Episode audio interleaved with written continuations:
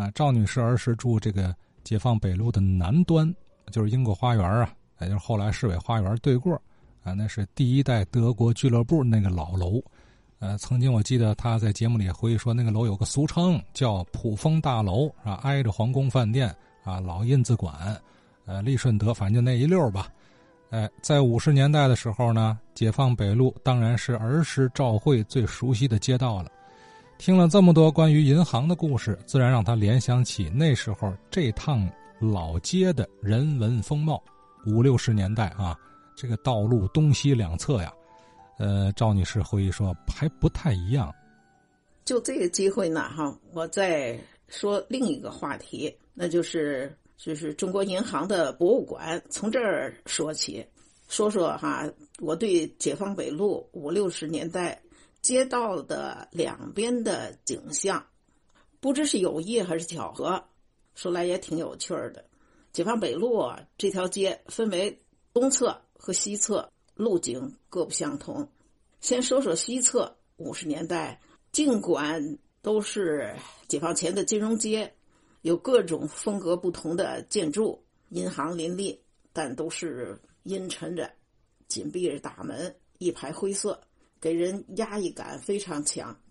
后来河北省党政机关入驻了，楼顶上中间有国徽，有国旗，门前还有持枪解放军站岗，更是增添了几分庄严肃穆，使人不得近前。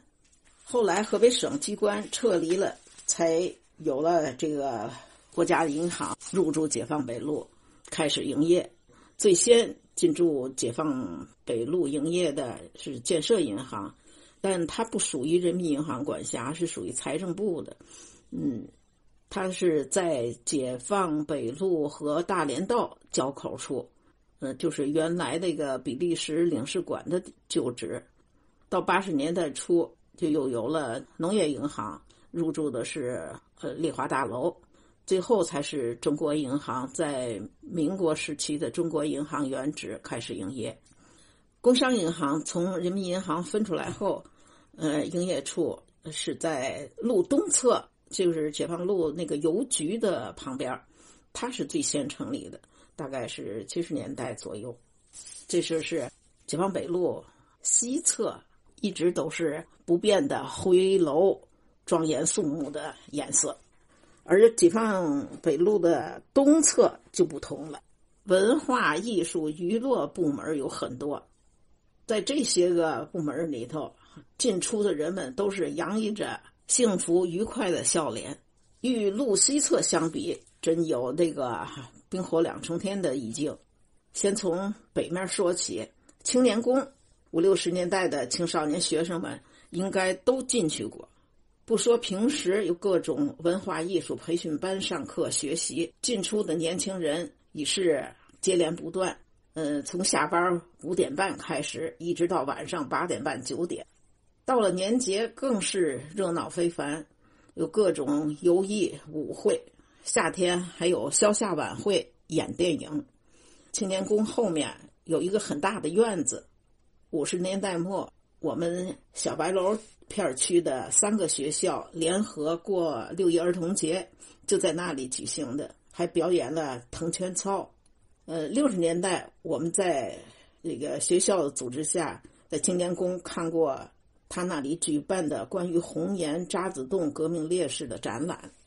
往南就是前些日子话友们说到的天津艺术博物馆，这个博物馆各个时期展出不同的来参观的人。也是络绎不绝。小的时候，哈，五十年代，我和家人去过两次，都是看画，呃，有国画展。往海河那面走，哈，有海关大楼，我们也曾到那里去参观过关于反走私的展览。再往南，就是现在的就是泰安道五号院的那个地方，原来是海关大院，在那里开始了我们看电影的文化生活。每隔些日子，海关大院就放露天电影。呃，住在附近为数不多的居民都到那里去看电影。我在那看过追鱼。再往南就是两个饭店，尤其是后来皇宫饭店改成了哈第二招待所，进驻的人都是团体，有开会的人大代表，也有各种文艺团体，还有各种参加比赛的哈体育队员们，他们热热闹闹的进出。开会的都是三五成群的讨论着，打球的就披着球衣拍着球，文艺团体呢总是哼着曲儿，很热闹，有人气儿。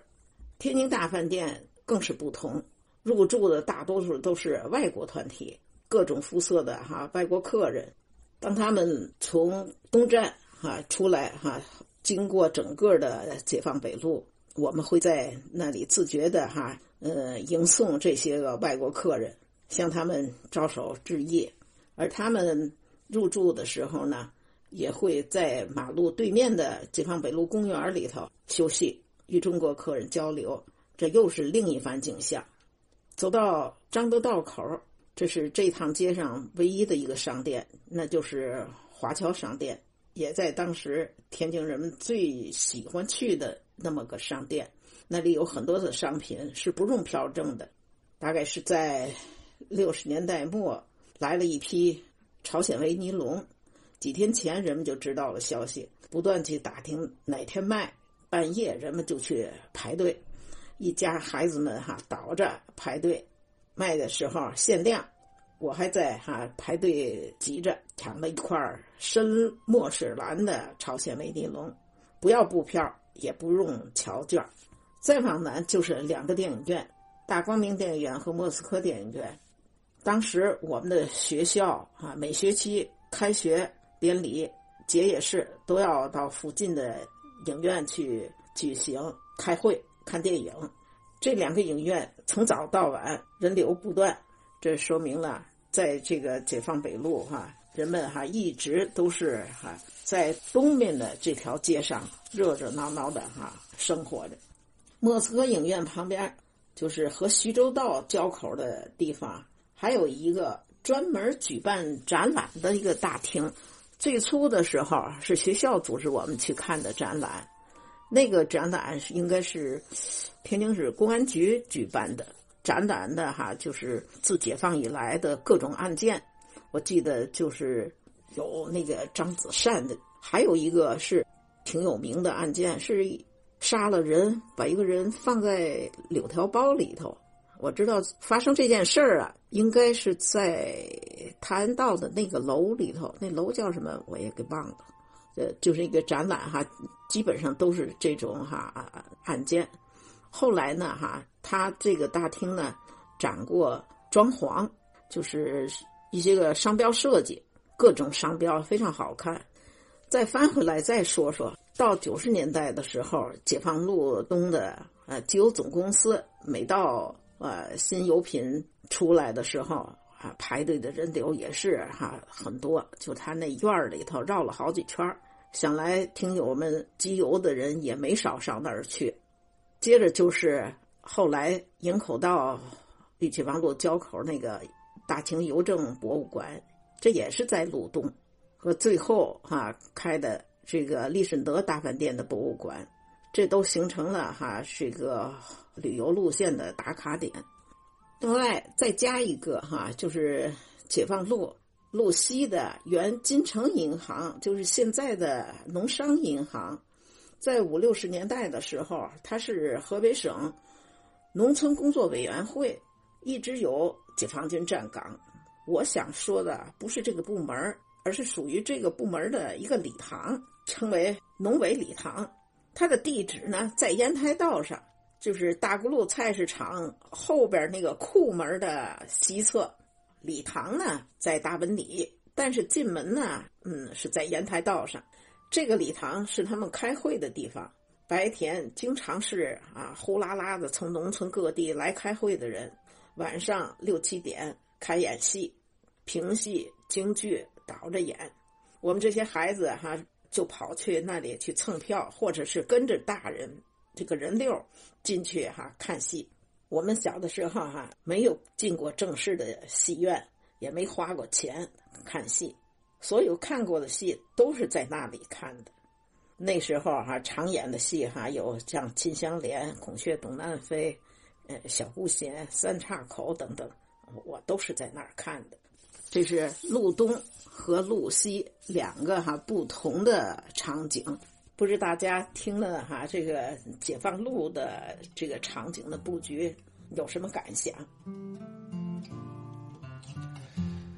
嗯，好，这是赵慧赵女士啊，她说的这个还真是名副其实的解放北路记忆。呃，你要听老先生们讲四九年以前这里的事儿啊，那严格说还真不能叫解放北路记忆啊，那那会儿叫中街还是什么的。啊，这条道啊，这个历史上好多名字啊，叫过什么中正路啊，顺着解放桥叫中正桥嘛，呃，还有叫中街，呃，法租界叫大法国路是吧？英租界这段又有一个名字，叫什么呀？叫维多利亚大道是什么呀？反正是不同的。这个这个段落啊，它不同名字，